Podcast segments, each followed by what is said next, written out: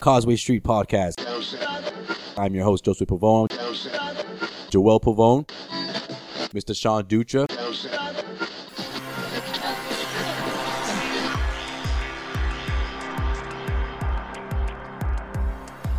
Hey, this is Leon Powe, man. You're listening to Causeway Street Podcast. What's up, y'all? This is Kenny Anderson. Hi, this is Tyler Zeller from the Boston Celtics. Y'all listen to the Causeway Street Podcast.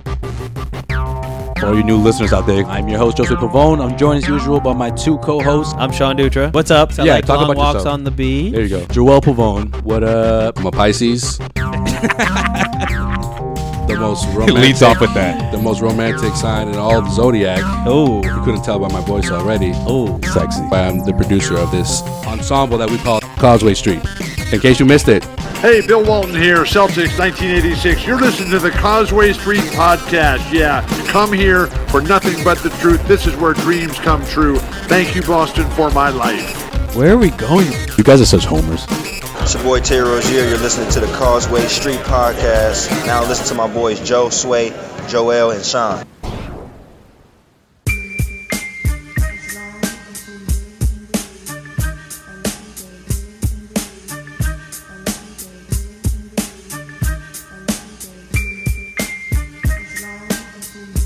Kerry, walk us through that uh, final game-winning shot by Bradley.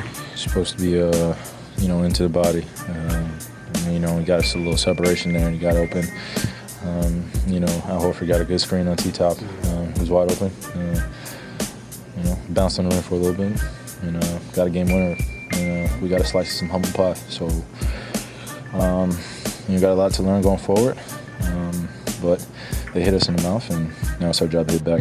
Oh man, a lot of things went wrong. You know, they like moved the ball like Double T said, 28 assists, and um, you know they kept us, you know, at bay. You know, we couldn't get stopped, so we couldn't get out in transition a lot. And uh, those guys made, I mean, they made plays. Um, they got some second chance points. You know, they we only had two fast break points, so you know they, they neutralized what we wanted to do. One of the good things about this team, we're able to believe whatever, believe in whatever Brad draws up. Um, you know, if if it's good play, bad play, whatever it is, we all believe in it, and I think that always helps because you're able to just read and react after that. really just coming in is, you know, I just kept telling myself, you know, you have nothing to lose. Just go out there and play. You know, um, you know, you've been working hard uh, throughout this whole year on your game. Just let it, just let it flow and let it show. Yeah, I mean that's been the story of our season, man. Nobody really believed in us, and you know we just kept fighting, and you know losing those two at home hurt, and you know we wanted to come here and, and show that, that we can play, and uh, you know it felt good to get that win tonight, and uh, yeah.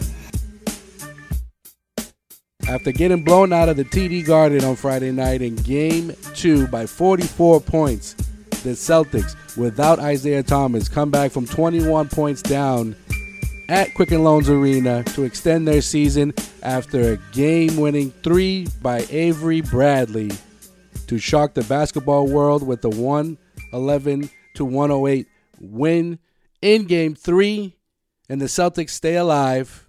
And they, they are coming back to Boston depending it doesn't matter what happens in game four but they extend their season at least for the next few days at least to the end of the week after a brilliant performance in the second half after marcus smart going off starting in the place of isaiah thomas scored 27 points was 7 to 10 from behind the arc 8 to 14 overall had five rebounds and led the team in assists with seven dimes career high playoff or regular season for Marcus Smart with 27 points once again. Avery Bradley with the game winner.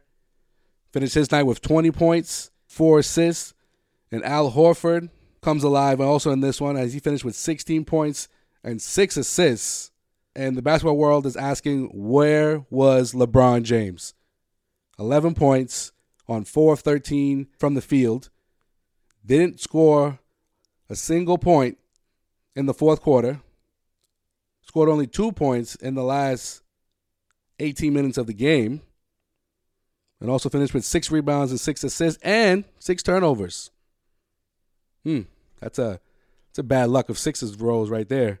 But Kyrie Irving finished with 29 points, seven assists, and Kevin Love, who was uh, deadly from the outside in the first half, especially the first quarter, finished with 28 points, 10 rebounds, and 7 of 13 from behind the arc. Welcome to a new episode of the Causeway Street Podcast. My name is Joel Pavone. I'll be joined later on by a special guest via phone to break down this impressive Game 3 victory by the Celtics when everybody had them dead in the water. Like I said, you know, top of the show, awful, awful showing in Game 2 where, you know, you lose your best player. Isaiah Thomas wanted to come back, but injured his hip, and it looks like he's done for the playoffs. You know, despite everything that that man has been through in the last month and a half, like you, you can't you can't fault him. He he he's he's given everything he's got to this team. So I mean, the Celtics now have to have to fight for him. Is the way I see it. They have to fight. They have to make this competitive, and they did that in Game Three. I can't. What what else? What else can you say about Marcus Smart? Marcus Smart becomes only the third Celtics player in franchise history to finish with at least 25 points, five rebounds, and at least five assists in a in a playoff game. And he joins the likes of Paul Pierce, who did it twice, once in 2002, and once again in 2011, and Larry Legend, baby, Larry Bird in 1986, with that stat line of at least 25 points, at least five rebounds, and at least five assists. And again, Marcus Smart, a career night, regular season or postseason, 27 points, seven of 10 from behind the arc. The man was fearless. He was fearless. He didn't care who was guarding him. And and how can we not bring up the last play of the game, drawn up by none other than Brad Stevens, who shows once again his genius out of a timeout. With a little less than 11 seconds left to come up with not just a, a, a field goal, but they came up with a three point field goal, which wasn't really necessarily needed. But because you wanted to kill the clock as much as possible to not give Cleveland the opportunity to tie the game up and send it into overtime. And you win for the win. That was drawn up down to a T, rotating. And, and you know what? I didn't even know who that ball was even going to go to. No idea. And let's not forget my man Jonas came in for the first time in a, in a very long time. Was a perfect four for four from the field. Got in Kevin Love's face a few times, especially when he saw that Kevin was was flopping. He's like, "Cut that out." No, I'm not gonna have none of that. Play like a man. Play straight up. You know what you're doing. Cut the flopping. Cut that shit out. That's Jonas Jerebko for you. Don't mess with the Swedish, the Swedish assassin. That's what I'm gonna call him now. The Swedish assassin. If Amir Johnson's not gonna go for game five, or he won't start for game I'm sorry, he won't start in game four, you know, Brad Brad has Jonas waiting. He's waiting to, to get to pick up those minutes. Because Amir Johnson uh, he did injure his shoulder after uh, Kevin Love tried to um, I don't know, for lack of a better term, injure Amir Johnson on the similar play that uh, Kelly Olynyk did to him two years ago in the first round of the 2015 playoffs. We all remember that, right? That's when uh, that's when Kelly Olynyk was labeled a dirty player, and he's been stuck with that label ever since. But it's okay when Kevin Love does it, right? That was okay because it's not like Amir Johnson, according to uh, the basketball analysts, very important in this in this series for the Celtics. But nonetheless, I digress. So the Celtics now have an opportunity to shut up a lot of naysayers, shut up a lot of critics, because if they thought they couldn't win with Isaiah in the lineup, now with Isaiah out of the lineup, it's a whole new ball game, right? Because who who is Cleveland gonna focus in now on in Game Four? Is it Marcus Smart? Is it Avery Bradley? Is it Jonas Jerebko? Is it Al Horford? Like that ball is not to just stay stagnant, and and and Cleveland just not to just focus in on one player. You you can't you can't just focusing on one player because you don't know who that go-to guy is going to be come game four. Hell, Marcus could come up with a dud in game four, and he'll still be important. He'll still make an impact. At least I think, in my opinion, in in terms of fighting and making the series competitive once again. You know, after game after game two, I got all this this hate and all this, you know, all these questions from from so-called basketball fans who haven't said anything to me during the playoffs or, or, or minimal things. Or actually, you know what? After every after every Celtics loss, and the first round was after they were down 0-2. Oh, this team's supposed to be a one seed. This team is supposed to make it to the Eastern Conference Finals. You guys are not even going to make it out of the first round. Sweep. And then in game, and then in the second round against the Wizards, when they lost both games in Washington, and the series was tied 2 2. It wasn't like they were even down in the series. In fact, the Celtics were either tied or they led in the series. And yet, no, the Celtics are no good. Get rid of Isaiah. He's not a he's not a superstar. He's not a max contract player. And then Isaiah goes off for 53 on his on his late sister's birthday. And then he gets injured in game 6 which no one knows about. He re-injures his hip that he had injured earlier in the season, and the Celtics still have a chance to win that game. Or uh, on the error of the refs, not realizing that there should have been at least one more second on that game clock. And then, and after losing in Game Six in Washington, coming back home, where they haven't lost against Washington, where Washington was a completely different team at the TD Garden, but yet I get messages like, "Oh, nope, Celtics is done.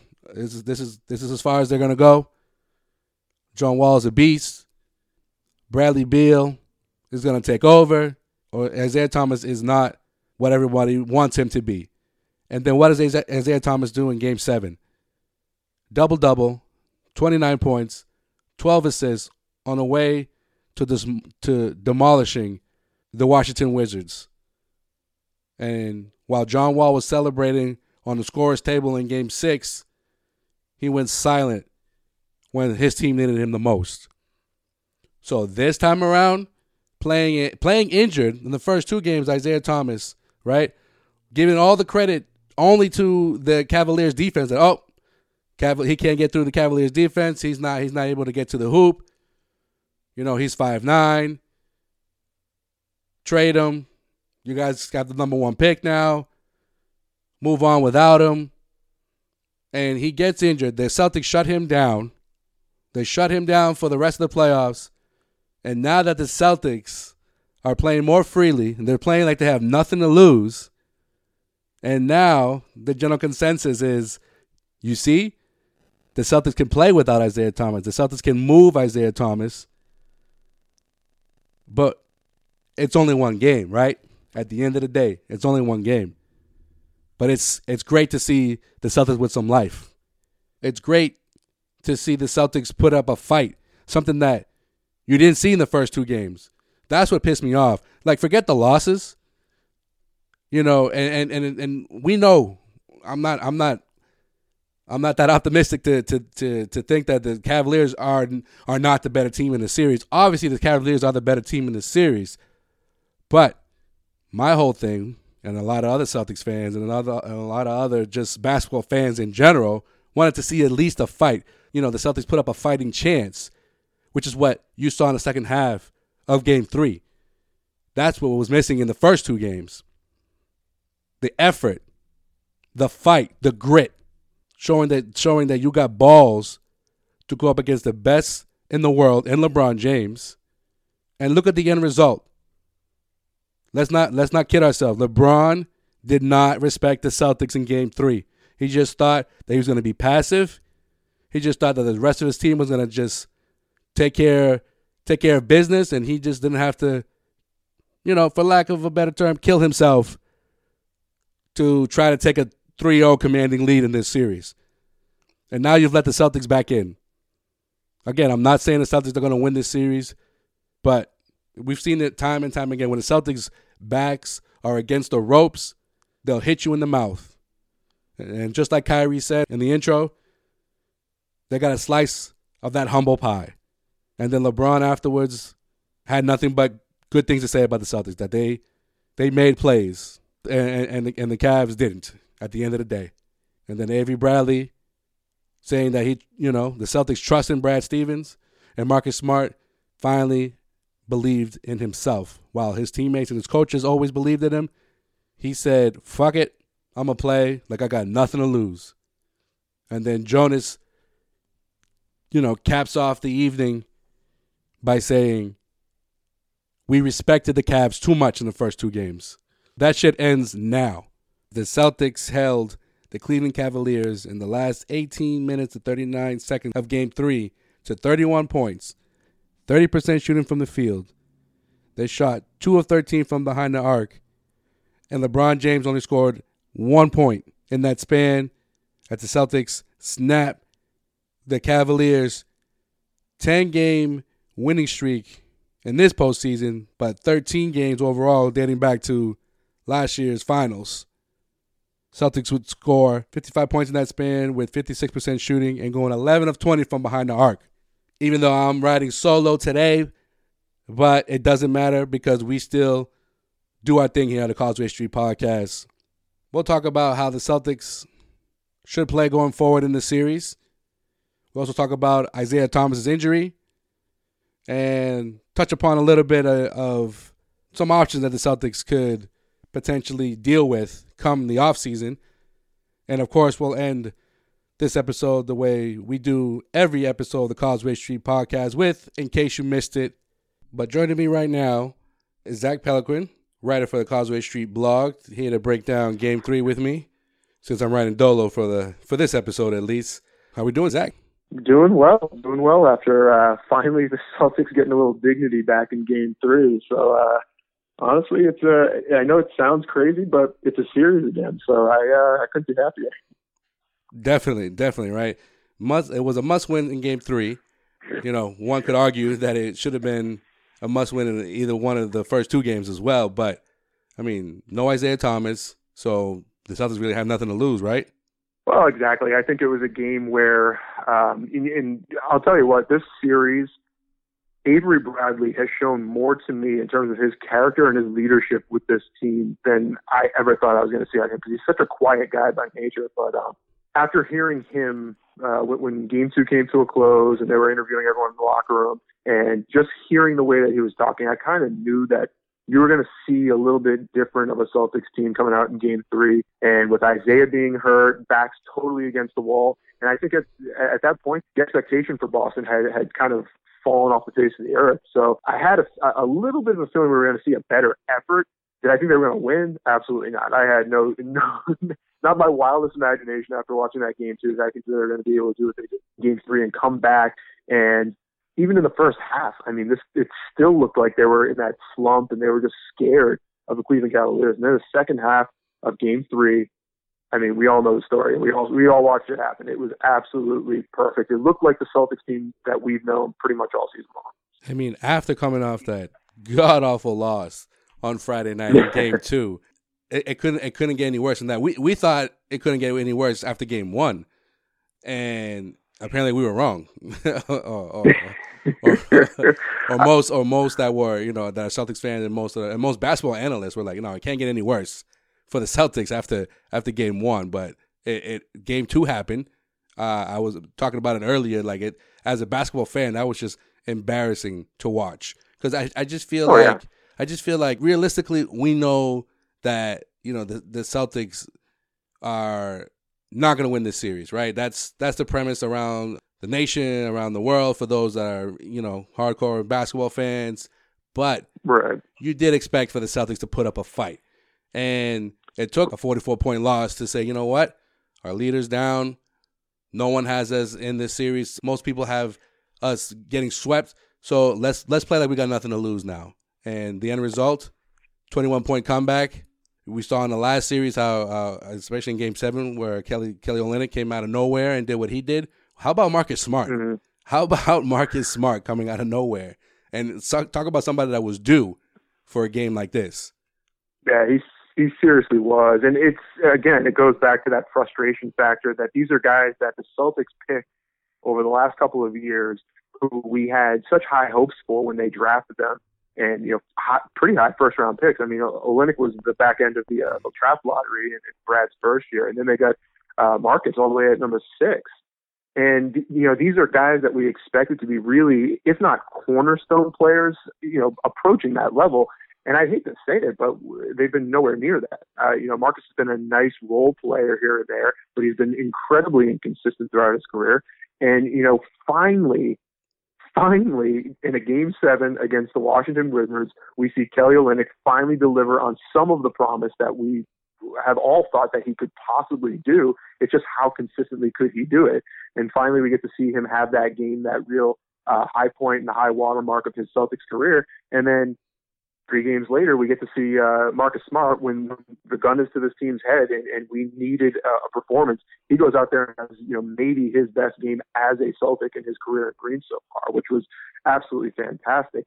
And this is what you expect from from Marcus Smart. We don't really, you know, I don't think anyone truthfully can say, yeah, we expect him to hit seven threes a night. You know, he's, he's never going to be that type of shooter. Of course, but yeah. the energy he brings, the defense he, he brings. I mean, he sets the tone, and that's what it is. He can set the tone on the defensive end, and it sparks the whole entire team going forward offensively. He makes those plays where uh, you know he'll pass off the ball, he'll be away from the offense for the entire shot clock, and he comes flying in from out with a dunk.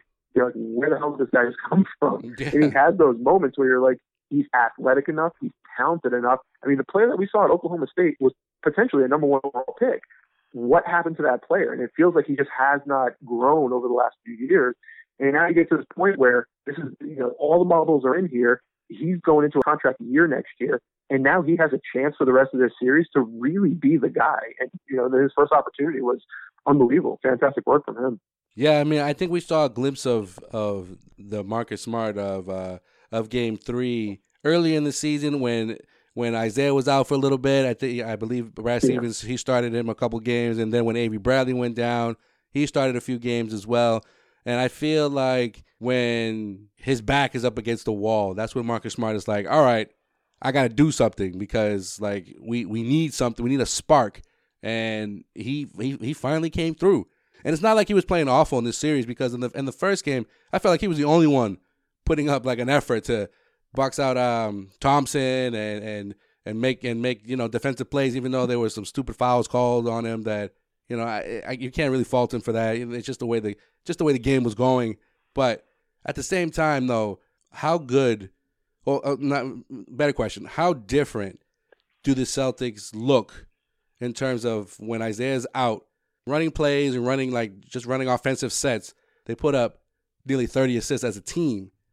So what is it? What, what in, in your in your opinion? What do you think it is? It's just them just playing freely, just going out there and just playing as a team and not worrying about anything else. Because at the same time, the Cavs had no game plan for this, especially when they were up twenty one. They're like, all right, we got this, and then all of a sudden, Mm. you got you got players like Jonas Jerebko stepping up. don't you don't don't you even dare start in on Jonas all right? baby? no, no, That's no, no. I love, I love me some Jonas. Don't get me wrong. I've been, ask, I've been asking to see some Jonas since the Washington series, and I don't know how why we didn't, we didn't see him sooner. But you know, he stays ready, comes in, shoots four for four from the field, two clutch three pointers. Like, uh, like, how come we can't see this? Oh, how, uh, better question: How come we have to wait until your your, your season's on the line for a reaction from from from the Celtics or from Brad Stevens even? Because sometimes Brad Stevens looks like he's like he's he's caught like a, a deer in the headlights when it comes to certain certain games or certain certain moments, especially in this series. Yeah, I, I think it's a matter of that classic um, situation where when you have a player who is a go-to scorer and, a, and such a good scorer the way that I, uh, Isaiah Thomas has been for the last two years, for that matter, he's been such a go-to player that they've been able to to give the ball to him and just clear everyone out, set one screen for him, and he's automatic offense. And I think what happens with Boston is when he gets on a roll or when this team is playing well, sometimes they get a little lazy. Sometimes they just say, you know what, give Isaiah the ball, he'll go find a way to put it in the basket, which is great. uh, except for the fact when he's either A, injured and out of the lineup, Mm. or B, when he can't get to the basket the way that he wants to, or when he's not shooting the way that he wants to. That's the issue that you have with the Celtics is that they don't have a lot of shot creators in terms of guys that are just going to take someone off the dribble in, in the ISO and be able to find baskets. When they're at their best, the ball is moving all over the court. They're highly aggressive on the defensive end, which tends to lead to their offense, I think, more often than not. And they're hitting their open shots. And that's that's when you see the team play really well. Um, and that's what we saw in the second half of, of Game Three. Is that this team defensively caused Cleveland to just go into a tizzy. They couldn't hit shots from the outside. They didn't. They didn't even think to go to the inside. And, I mean, LeBron James and the conversation that we could have about him, I think, could last all you know all all evening. But I mean, you're you're you're defensively setting yourself up to be successful on the offensive end. That intensity, it just carries over. And I think what happens is once you see a guy like Avery Bradley or a guy like Jay Crowder uh, or even Kelly Olynyk or, or, or any of the big guys from the outside, they knock down a shot or two, and then you saw Cleveland start to go out at the shooters, and they were rushing after them. The thing that I really loved out of Game Two, or I'm sorry, Game Three, is we finally saw the Celtics team because they had no other options at times go inside to Al Horford and have the ball hit his hands in the paint, which we don't see happen nearly enough for my liking. But we saw it happen, I'd say, at least a dozen times in the second half of that game, where they just went straight into the post to Al Horford, and he was either making the correct pass on the opposite uh, opposite side of the court to get an open shot for someone on the other side, or he was able to get to the basket quite a few times as well. I, I thought it was a really good game for the Celtics offense to go find different ways and creative ways to put the ball in the basket. It wasn't just you know running that that that weave at the top of the, uh, at the top of the uh, of the three point line and just calling it a day. You finally saw them try a couple of different things that weren't typically things that you'd see the Celtics offense run off of. So I thought it was it was a really good night for for Brad Stevens, and it was a really good night for the Celtics shooters to be knocking down shots, especially in the second half. First half, I mean, you you could debate that it wasn't all too good, but I mean, it, looked like the Celtics team that we've grown accustomed to, and and that was the comforting thing that we saw this, uh, of that whole entire game three is that it looked like the Celtics team that has some confidence, that has some fight to them, that has some uh, some aggression to them, and, and that's the team that you know all, all the Celtics fans love, and it was really nice to finally see that a little bit more than than the first two games when I couldn't even recognize this team. It was terrible. Yeah, I mean the the the national consensus, the national media, I feel like since since game three, uh, since the end of game three, is they're talking about oh LeBron had a bad game. LeBron had a bad game. LeBron was passive. LeBron didn't do anything. Didn't score in the last 16, 17 minutes of, of the game. It went scoreless in the fourth quarter for the first time since in the postseason, right? Since uh, I think it was the 2011 NBA Finals and game. I think it was game four of that of that series. And that's all they're talking about. They're not talking about the fact that the Celtics defense was on point for the first time in this series. Yeah, finally. That's a. I'll tell you what, and I know we've had this conversation a few times, and I know on Twitter it's a huge conversation piece about LeBron James, the greatest of all time conversation, and uh, Nick Wright. Oh my God, just the insufferable love that he has for LeBron James. Him and him The and uh, reason him and people, yeah, yeah, him too. Oh my God, it's ridiculous. But what these are the types of games that the smart basketball fan who says LeBron's not quite there yet. These are the games that we point to, and I group myself in that probably probably. Oh, in I'm, in, I'm in there too. I'm in there um, too. yeah, exactly, exactly. Causeway Street firmly in that list, but yes. these are the games that we turn and point to and say he's not the greatest of all time just because he has these types of games. And and I, all today it was oh Michael or like Michael never had a bad game or you know whomever never had a bad game. It's not that he had a bad game. It's because LeBron James completely disengaged from this game. And at some point, I don't know when exactly the minute that passed that it happened, but he said in his in his head, you can see on his face. He just said, "Well, all right, we don't have it tonight," and just packed it in. If he was LeBron James, the LeBron James, the great LeBron James that we know, he could have turned it on the last two minutes of this game and probably won it for them. He didn't but he over. didn't do it. Mm-hmm. it.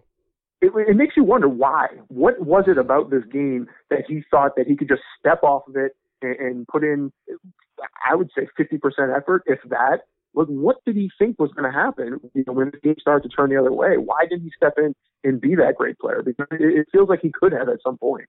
Yeah, I mean, he only took four shots. you know. Ridiculous. he looked completely disengaged, like you said. I don't know. He just eh, eh, and, and, and an opportunity to take over and say, all right, you know what, this has gone far enough. Like you know, we had a 21 point lead. I wasn't killing myself. Everyone else was doing you know the, what they're supposed to do, and now it's I guess it's my turn to you know take over and win this game and take a commanding 3-0 lead at home. But he, that's not what he did, and, and and it's not the first time. I don't know why everyone's so like surprised. It's not the first time we've seen LeBron be like this. So I guess for a lack of a of a better term, he's not a killer. He's not he you know, Charles Barkley said it on Sunday night. He said he's still chasing Kobe in his opinion. And I, I completely agree with that. I completely agree with that statement. He's still chasing Kobe because Kobe was a killer. Michael Jordan is a killer. Like he don't he doesn't let, you know, Yeah. games like this go to waste. You know what I'm saying? Not that, you know, and I and I get the LeBron stands that are, are gonna say, Oh, it's just one game. It's just one game. He's he's entitled to have a bad game. He had won 13 straight postseason games dating back to the finals. It's just one game? Yeah. Really? I don't know. I don't know. That's a tough one. That's a tough, tough that's a tough pill to swallow. Did you see those those Cavs fans at the end of that game? They were they didn't know what to do. They didn't know then like I felt like like throughout the throughout the comeback, like they they didn't even help to like try to like get behind their team. Me, you, and Sean, we talked about this before the series began that the big three of of the Cavs cannot score Mhm. twenty plus points because then it- it's, it's a, it's a wrap. So Kyrie did his job, Kevin Love did his job, but LeBron was like, mm, I think I'm I'm I'm I'm gonna take this this night off. I don't know. What do you think? I don't like to go that I don't like to go down that road, but I just I just you know I I, I give credit obviously to the to the Celtics and their and their and their defense and and the fact that their the Cavs game plan is you know stop Isaiah. So you have no Isaiah. You don't know who the ball's going to. Like that last play, that last play that that Brad Stevens drew up, ridiculous, ridiculous. And and even I didn't know where that ball was going because you had you had Horford that was hot, you had Marcus Smart that was hot, and then and to and to and to let the clock run down from ten from over almost eleven seconds left to make that shot and leave point one left on the clock. That you couldn't have drawn it more perfect. Yeah, that was fantastic. Like I said, that was we finally got to see Brad Stevens in his prime really go out and, and make some decisions in this game. And I think that is kind of a byproduct. And I, and I don't want to say anything negative about Isaiah Thomas. He's had an MVP caliber season. He has done everything he could have possibly Oh, of done. course, of course, yeah, yeah, point. yeah. No, I and, and so. I'm, I'm not trying to say anything negative about him, but when he is torn away from this team, it does change the dynamic of what you see out there. And I do, I do think with Isaiah Thomas being off of the floor, it allows Brad Stevens to be a little bit more creative. And it allows him to go at this a little bit differently than he normally would uh, because he doesn't have to run the offense through Isaiah. Now it becomes, okay, let's go through the high end. Let's try a couple of these offensive sets that we would have normally have used if Isaiah was out there. Uh, there's a lot less isolation. There's a lot more ball movement. There's a lot more uh, multiple screens within within uh, singular plays that you're seeing two or three guys moving at one time because he knows that he can't just say, "Oh, Marcus, get to the rim," because it's not going to happen. Like he can do it maybe once and again. It's not going to happen consistently though, and that's where you see Brad Stevens' genius. You actually do uh, get to appreciate the fact that he knows how to get players open. He knows how to have offensive sets be uh, be run and, and get certain players into uh, situations where they're going to get the shot that they want, or at least get an opportunity to be able to get a good quality shot off. That's what we saw in the second half, and even for a good portion of the first half of uh, of Game Three, which. Yeah, I mean, Brad Stevens is a great coach. You know, I, I have my qualms with him because of the DeMarcus Cousins thing, because I think he had a lot to do with why he's not salted right now. but at the end of the day, he is a very good basketball coach, and he is, uh, in my opinion, for all the coaches in the NBA right now, and maybe of the last decade, I think he gets four out of less than any other coach in the game. He knows how to take these guys and say, you know what, I know what your best skills are, and I'm going to absolutely utilize the hell out of those to make sure that you're as best as you possibly can. So yeah, I, I think he did a great job. I think that you expect more of that. I'll be anxious to see what the uh, what the changes that Cleveland makes in order to be able to kind of combat that.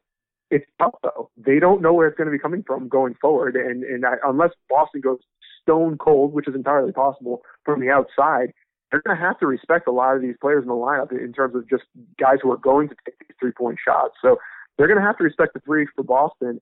And unless they go ice cold, Boston's going to have options. They're going to be able to score points, and they're going to be able to stay in these games. I think from here forward, the big thing for them is going to be defensively. Though we finally saw, and, and again, I hate throwing any dirt on, the the Isaiah Thomas, uh, or you know, throwing any dirt in his face, but defensively, they play a much better brand of basketball when Isaiah Thomas is off the floor. They're bigger, they're more physical, and you see two, three, four guys on that perimeter who are jumping the passing lane, who are creating havoc, and are making it very difficult for Kyrie Irving, for LeBron James, for even for Kevin. Uh, actually, Kevin Love didn't really have much of a hard time the other night. No, not, not that's but you know what I'm saying? Like Yeah, anyone who had the ball in their hands was uncomfortable. And that's where Cleveland starts to struggle. When they're not comfortable in a game, that's when they give up games. When they are when they're getting uh, physically uh, outmanned, when they're getting hacked up, they don't like that. They don't like the physical game. Can they play it? Yeah, absolutely. We've seen them do it before, but they don't want that game. I played basketball, you know, for most of my life. I hated teams that I knew were going to be physical from start to end. Those are teams that just wear on you mentally, and that's what Boston thrives in. When you see Marcus Smart all over Kyrie Irving, all over LeBron James, and the same thing for Avery Bradley, the same thing for Crowder, and, and even the big guys get into the mix too. That's when you see them really thrive. And we finally saw that in game three where I said, you know what? Screw it. We got nothing to lose. Let's start hacking these guys up. Jonas Jerebko. I mean, and, and Oh my was- God, that was amazing. I love Jonas going into it, but that Kevin Love thing, I That mean, was tell me great. didn't love that. that was great. He's like, stop fucking flopping. You know what you're doing. Cut that shit out before I kick the shit out of you. I love it. Jonas. And then Kevin Love's face is like, what's up, what's up with this guy? Oh, oh, don't mess with anything. Jonas. He had nothing I know, that's what I'm like, saying. But his face yeah, was you're right. his face was priceless. He was like, what? He- He's like, he's like, what? You know, this is what LeBron has been teaching me. Like, come on, I'm trying to do my thing here. Fuck you. He's like, Jonas. That was great. I, that was just the just the fact that the the rebounding discrepancy was you know in single digits between the, the Celtics and, and, and the Cavs in Game Three, which is always which is always great. That's something good to you got to, to take away from a game like this. Yeah, the Celtics ended up shooting better than forty seven percent from the field, which was crazy to think that the Cavs in the first half were shooting like sixty six percent, and they ended yeah, up they were, shooting they were unconscious. Yeah, and it was mostly it was mostly because of Kevin Love. And let's not let's not kid, our- kid ourselves. Kevin Love, this this series for him, it's personal. It's personal after what happened two years ago with him. And, It with looks Kelly like it. It feels Oh, like it- it. It's it's personal, big time. I can't stress enough that when it, when everyone you know pitches in, um, it's like it's a different it's a different team, and it's a team that that that that like you said that Celtics fans have have grown to love because when you have multiple guys in double figures, when you have everybody passing the ball, you know, even in the, even in those games early in the playoffs where where Thomas, you know, barely scored twenty points or or was, or was scoring under twenty points, and they still won the game. That's how they should play now. The difference is obviously he's not he's not in the lineup, and it looks like he's out for the playoffs. So let me. I, I got to ask you this question because this is like I'm gonna play devil, devil's advocate, okay? Because you you you you've been hearing it. You've been hearing it ever since the conclusion of Game Three. Oh, are the Celtics better without Isaiah Thomas? Should the Celtics consider trading Isaiah Thomas? And I got I got to hear your take on this. Are they better? No. Um, Isaiah Thomas is is by far the most talented offensive player that they have. Uh, really, no question about it in my mind. Um, are they better defensively? Yes, they absolutely are. Uh, you know, they're just bigger. They're more physical. Uh, they have the right elements. They have guys who are just, you know, to be totally honest, just better defenders than what you get from Isaiah Thomas. But on the whole, no, they are not a better team. And anyone who tells you that, you haven't watched enough Celtics this year. You know, there's just no way. Um, do you think about trading him? I mean, it, it seems like that's a bit of a quantum leap, you know, to go from Right. you know, scoring 50 like a week ago for you to you know to get you help you get through that Wizards series to saying, eh, we don't really need him. With that in mind, the, the, the, I mean, yeah, it's kind of quick. You know, it feels like we might have jumped a few a few steps there on, on the way, but in terms of trading him, though, if you look at it, and I mean, I don't even want to open this conversation because there's so much uh, to, to really hash out this offseason. Yeah, this yeah, is a really important offseason for, for Danny Ainge. Um, he's got three huge components of this team that are going to be uh, free agents coming in next season. He's got possibly as many as six players on the current roster who are going to be free agents at the end of this season. Uh, he has to contend with his first overall pick and what he wants to do there. I mean, there's just so much going on um, that you know what? It's hard to say what the right decision is. Now, if I told you that, um, you know, you say Anthony Davis became available and you had to trade Isaiah Thomas to get him, the answer is yes. You, Yeah, you would do that. that's a or, no-brainer. I mean, you know, a player of elite caliber. Yeah. So yeah, can you trade him? Absolutely. Are you actively trying to shop him? I don't think so. I think this guy he's he's shown what type of player and, what type of guy he really is. He's just made of the toughest stuff around, and and I have you know the utmost respect for him. And I and I did coming into this playoffs, but the things that he's done since the beginning of this playoffs have really solidified in my mind what type of leader he is for this team and what type of guy he is. And you know, I, I was the first one to say. I don't want to see him getting a, a, a max contract. If somebody came for a, reasonable trade, get rid of him. And I've changed my stance on that. He to me has has now personified what you want from a Celtics player. With that in mind, the contract situation is going to be tough. There's no guarantees out there that they're going to be able to get something that makes sense for both sides done. That's going to dictate a lot of what we see come this summer. But in the story, my bottom line, I'm not looking to trade him, but if something came along, I'd be willing to listen.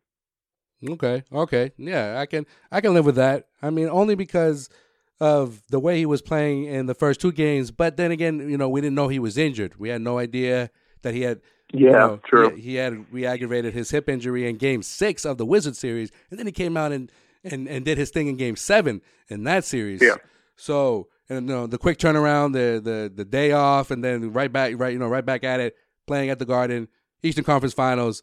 You know, that's a lot. That's a lot of pressure, and in, in terms of looking at you as you're the guy, like you're you're you're gonna you're gonna take this team to the to the promised land, or or at least fight for it. You know what I mean? And we weren't seeing like the explosiveness Right. anymore, and we weren't we weren't uh, necessarily seeing like the the hard nosed gritty like Isaiah Thomas. That's like you know he was picking up technical you know fouls like like it was nothing, and and and and I mean not just him, but other other other players as well, and, and freaking even Brad Stevens. But but my point is, um, something was off with him, and not that I'm happy that I'm like, oh well, at least he's injured. That was the the whole reason because obviously the Celtics would love to have him out on the floor, but at the same time, if he's not if he's not 100 percent or or close to it, hell, if he's not even like 60 percent, that's damaging your team. And so Yeah. to to shut him down and to have the Celtics just play, you know, balls to the wall is, I guess, I guess a, guy- guy right now a blessing in disguise. But do you think, you know, if the Celtics extend this series, I mean, it's definitely going to be a game five, so they are coming back to Boston, which is which is great news. Um, do you see him coming back at, at any point in this series if if it, if it goes, you know, deep? I I don't. The thing is, I don't know a ton about the injury itself. From what I've heard, it's a torn or partially torn labrum in the hip, um, which is it's one of those injuries that if he was in the if he was in the NFL, he'd probably play through it in one way or another. They give him a few weeks and he would come back. But that's the thing. They give him a few weeks. Like he's not going to be, you know, two, three, four, five days later. Yeah, just put some ice on it and you'll be good to go. So my assumption is that he's probably done for the postseason, regardless of what happens. Um, and I, and I don't hold that against him. I mean, this is this isn't an injury that you could just be like, yeah, whatever. I can just, Yeah. just shake it off and like go go back out and go do my thing. Especially for someone who his game is predicated off his agility. So when he makes a cut or when he makes a quick move, I'm sure that hip is probably a shooting pain right through his leg. So I can't imagine it's comfortable or it allows you to do it allows him to do what he needs to do on the court. So honestly, I would say even if there's a chance that they can get him back, they have to have a legitimate shot at winning this series. It can't just be okay, you know, they go out and they lose game four, they come back to Boston in game five. Oh yeah, let's put him out there. I mean, he needs to think about Yeah. himself as well because Yeah, we're talking, like we said, he's going into the last year of a contract and he has a legit shot at being able to make, you know, if not max money, you know, 20 plus, 25 plus million dollars a year. And, you know, be, punting on that opportunity, I think would be very risky. And even though he's a competitor, I'm sure he wants to be out there. Uh, it just seems to make more sense for him to kind of close up shop, uh, get better for next season, and uh, give it another run for him. Voted All NBA second team honors. What do you think? Well deserved. Mhm. Oh my God, yeah, yeah. We, I mean, we've been talking about him all year long as a top five MVP guy, and if he was any other position, he might have had a shot to get into that first team and, and possibly be an MVP for that matter. Um, yeah, I mean, what, what a year! What a year! I mean, you go back through the chronicles of great seasons since our lifetimes as, as Celtics fans. This might be the best single season we've seen for for an individual player, uh, you know, since we've been Celtics fans. He's been unbelievable. You know, top of the league in scoring, or one of the top scorers in the league. The game-winning shots, the fourth quarters that he had, unbelievable. This is something that's going to go down as as one of the great ones in Celtics history, and well deserved for him. Yeah, I mean, with with all with all this, you know, with the Celtics grabbing the number one pick, and obviously what we saw at the beginning of this series, you know, I, I, just I had to bring I had to bring that up because it's been it's a it's an interesting topic. Not that I agree with it in terms of you know going forward with you know the you know with plans. There's, there's going to be like you said, this is going to be a big off season for uh for the Celtics and for Danny Ainge and company. So you know you yeah. you, you do you you do want to consider all options here. And I know for me personally, I, I I I wouldn't want Isaiah to go. I would love for him to be a part of the future. The injury, I don't know how serious it is. Uh, it sounds pretty serious, but you know they're talking about he might have surgery that they won't know yet until later this week. He'll be reevaluated. If they want to extend the series, not because they, they, hope that he comes back, but just extend the series for just the season that they've had and and and, and kind of like honor Isaiah in some kind of way and just like you know he's did it he did it for them. So it's like let's do it for let's do it for him type of thing. That'd be great. But at the yeah. beginning before the series started I had the Celtics losing in six. But or like we've been saying before like if they, if if they lose in six games that's not too shabby of a season for for the for the Celtics who no one had being the number one seed let alone going all the way to the Eastern Conference Finals against the uh, Cleveland Cavaliers. What do you think going forward? How do you see this playing out going to be tough. Uh, you have to figure that LeBron James is going to re-engage in this series and actually give a shit. Um, so I, I would assume Game Five, you're going to, or I'm sorry, Game Four, you're going to see the best version of this Cleveland Cavaliers team that you can. With that said, the momentum is now with Boston, firmly with Boston, and I think these players are finally starting to say, "Hey, we've beaten these guys in the past. We just beat them the other night. There's no reason we can't win a couple more games. There's no reason that we can't be very competitive in this series going forward. And I think they will. I think, uh, you know, game four, if I'm the Celtics, Brad Stevens has already shown that he can find a way to get these players open. He can find a way to get open shots for a lot of these different players in areas of the court that they want to get shots off of. So I think that's, you know, you're all set on that end of the court.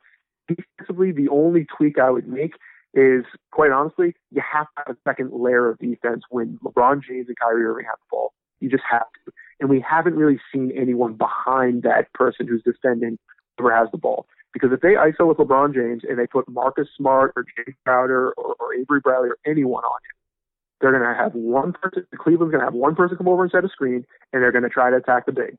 And if LeBron James gets two or three good, solid, strong steps towards that big man, he'll pass him every time. And it's no disrespect to the big guy. It's just he's that good. He's going to get to the rim. So you have to have a secondary layer of defense that's been behind, which means Kelly Olynyk, Tyler Zeller, uh, whether it's Jonas Jerebko or any of these big guys, even if they have to come over and, and just foul him and not allow him to get the shot up, make him from the foul line. I mean, we're talking about a guy who shot 67% from the line this year. But why not put him on the line a little bit more? Make him earn a few more of these instead of getting the basket, getting the and one, and getting all these uh, easy opportunities. Um, so that's something I think that they can do a lot better, especially with LeBron James. Uh, they really need to do it in game three, but I guarantee you, game four, he's going to be going whole hog. He's going to be going after the rim all game long. So that's one of the big things. The other thing is Boston needs to be more assertive when the ball was up in the air. And I think they've done a much better job about it this series than what we saw against Washington. But Tristan Thompson, for as, as good a player as he is, and I have a lot of respect for him as a player, even though I think he's got a little bit of a chip on his shoulder this this series. I have no idea where it came from, but you need to find a way to get a little bit more physical with him, and not in the sense of like trying to start a fight, but get in front of him. Stop letting the dude get straight underneath the basket and get these easy mm-hmm. boards. Like yeah. he's not a good enough offensive player to be scoring 20 points a night. Yeah. He's just not. He doesn't have a jump shot. He, he, I don't know how he shot as well as he did at the line, but you're talking about a 50% free throw shooter. Like, why the hell is this guy having high teens and low 20s in points? There's no reason for it. And I mean, shout out to Dutra. He was 100% right on that. Yeah. You know, he's yeah. 100% right on that. It's the offensive. Thompson, yeah, getting the under the basket boards. and just ripping down every board he wants to. Yeah. Yeah. Well, I mean, the silver lining in that aspect of the offensive boards is they uh, they cancel each other out. They each team had 11 offensive rebounds in, in game three. But Yeah. you're right though. Thompson can't. I, I don't, you're right. I don't understand how Thompson's getting 20 points or near 20 points. You know, he's been a double double machine in this so far through the through the first three games. It's that's that's like a, it's easier said than done. But and, and for for for game four, Amir Johnson, uh, ironically enough, uh, his shoulder, he had a you know little little shoulder pain after uh, Kevin Love decided to try to yank it yank it out at the first quarter. I mean, he didn't yank it out, but it, it looked like he tried to yank it out. Ironically, after you know Kelly Olynyk did it to him two years ago, but that's not a dirty play, right? No, not only when Kelly does it, it's a dirty play. No, no, no, of course not. so he he's he's been listed as day to day Amir Johnson. Uh, if he if it doesn't go, who do you start in that fifth spot? That's a it's a good question. Um, it's tough to say. And I, in Brad Stevens, we trust. I'll start with that. I think whoever he puts out there is probably the right call. I personally, looking at the, uh, the lineup the way it's set up, I would say you either go with Tyler Zeller and do the same exact thing that you've done with um, with Amir Johnson, where you basically play in the first couple of minutes, Mm-hmm. see how things are going, Yeah. and, and use his length to try to deter some of those shots into the basket. Yeah. Or you gotta go with Jonas, brother. There you go, baby. That's what I was waiting for. That's the answer I was looking for. That's the answer I was looking for. Because you got another shooter out there. You got another. You Yep. got another. Uh, uh, another big that will will will put whoever he's defending on in you know on the line because he's he's a gritty dude when it comes to defending. Like he, he doesn't. You know, people don't praise him enough. Obviously, because he doesn't play enough minutes. Some at you know at times, but you know when he's been called upon, especially in the postseason, like he he he does he does what he does. Like and Jonas is always ready. So yeah, I, if I had to pick someone to to to start in Game Four, if if Amir's not ready to go, Jonas baby, put in, insert Mr. Jonas right in there. The Swedish Swedish the Swedish assassin, put him in there. Yeah, I mean he's he's he plays tough and he seems to like the limelight. Of course. So why the heck not? Well, he is Zach Peloquin, Causeway Street blog writer. Find his articles up on the on our homepage, and I think we're talking about it earlier about the uh, decision that Danny Ainge is going to have to make, whether it's this offseason Mhm. or next offseason. You know, he just put up a piece on that, so look for that on CausewayStreetBlog.com. Pelly, where can they find you on the internet, Twitter? Yeah, Twitter is usually good to get me uh, at OTW Sports Radio. Uh, probably the only place actually. I think. Well, he lo- he's But, you're, uh, also yeah. you're also live tweeting during the games, which is always good. So you know, I love that. I love that back and forth banter that he has with the Causeway Street Twitter as well. That's always great. you did predict. Always. You did say Celtics in six after Game Three. Got a lot of love off of that tweet, so that's always good. Had to retweet that real quick. but Oh, Zach, yeah. Zach, always a pleasure, man. Thanks for stopping by, and we'll talk soon. Uh, you know, I think I think this might this might go a little further than a lot of people you know are giving the Celtics credit for. So let's see, let's see the fight. Yeah. Let's see the grit and ball Celtics that that we all love. Love it, man. Love it. Hopefully, we can see this thing get to uh, get to six, maybe seven. There you go. Come back knows? to Boston and and anything goes when it, when that when that happens, right? Game seven. That's that's where it's at. Exactly. All right, Zach, man. I appreciate it, man. We'll talk soon. All right. Thanks, man. Later, bro. Now it's time to put a bow on this episode of the Causeway Street Podcast, the way we do with every episode. With, In case you missed it. in case you missed it, No, after the Celtics' phenomenal Game Three win on Sunday night, ESPN's BPI has the Celtics' chances of winning Game Four at twenty nine percent. Ooh, that's harsh. I mean, the Cavs, even though they haven't lost in quite a while in the postseason, usually after a loss they come back pretty strong. But with this new attitude that I that that the Celtics displayed in the second half of Game Three, who knows, right? Let's see what happens. In case you missed it, for Game Four, Amir Johnson is listed as day to day. It will be a game time decision after Kevin Love injured Amir Johnson's shoulder in Game Three. And for the Cavaliers side, Deron Williams was not at Tuesday morning shoot around. It's feeling under the weather, and it's probable for tonight's game four.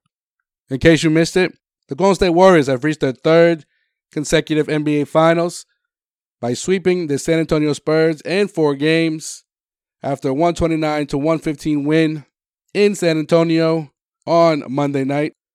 Puts the Warriors now at 12 and 0 this postseason as they await the winners of the Cavaliers and Celtics.